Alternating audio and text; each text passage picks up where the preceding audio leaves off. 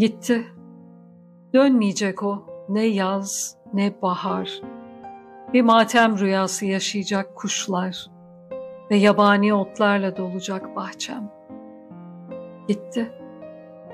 O günden beri odası boş ve kapısı aralık. Gitti.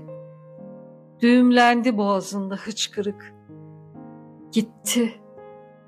Aynalarda örümceklenen bir hayal ve sessizce omuza düşen başlar. Gitti. Zehir oldu o günden beri. İçime akan yaşlar. Merhaba, Radyo Momentos'a hoş geldiniz. Ben Secer Özşen. Okuduğum Gitti isimli şiir, Rüştü Onur'a ait. Hazin bir hikayesi vardır hayatının. Aktarıyorum. 3 Ağustos 1920 tarihinde Zonguldak Devrek'te dünyaya geldi. Babası bir köy öğretmeni olan Mehmet Emin Onur, annesi Fikriye Hanım'dır.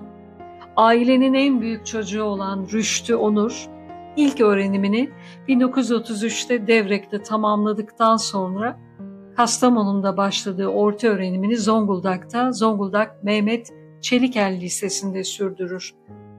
Vereme yakalandığı için 1938'de öğrenimine bir yıl ara vermek zorunda kalır. Ertesi yıl tekrar okula başlasa da artık okul havasından uzaklaştığı için öğrenimine devam edemeyip okulu bırakır ve maliye varidat memur muavini olarak Ereğli kömür işletmelerinde çalışmaya başlar. Hastalığının şiddetlendiği 1941-42 yıllarını iş ve hastane arasında geçiren Onur, Zonguldak Çeliker Lisesi'nde bir sene öğretmenlik yapan Behçet Necatigil ve yakın arkadaşı şair Muzaffer Tayyip Uslu ki sonraki haftada onun hayatını inceleyeceğiz. Bunlarla birlikte Zonguldak'ta çıkan dergi ve gazetelerde ve İstanbul'da yayınlanan Değirmen Mecmuası'nda şiir ve yazılar yayımlar. Sağlığı kötüleşince İstanbul'a giderek Heybeliada'daki sanatoryumda tedavi görür ve Mediha Sessiz ile tanışır. Mediha, Kandilli Lisesi'ni bitirdiği yıl Karabük Demir Çelik Fabrikası'nın açtığı memuriyet sınavını kazanarak burada bir süre memurluk yapar. Karabük'te aniden rahatsızlanan Mediha'nın hastalığının ne olduğu belirlenemeyince İstanbul'a gider ve Heybeliada Sanatoryumunda tedavi görür. Taburcu edilmesine rağmen kötüler. Bu süre içinde Rüştü ile evlenen Mediha Sessiz çok geçmeden yaşamını yitirir. Mediha'nın vaktinde teşhis edilemeyen bir apandisit patlaması sonucu öldüğü çok sonra anlaşılır.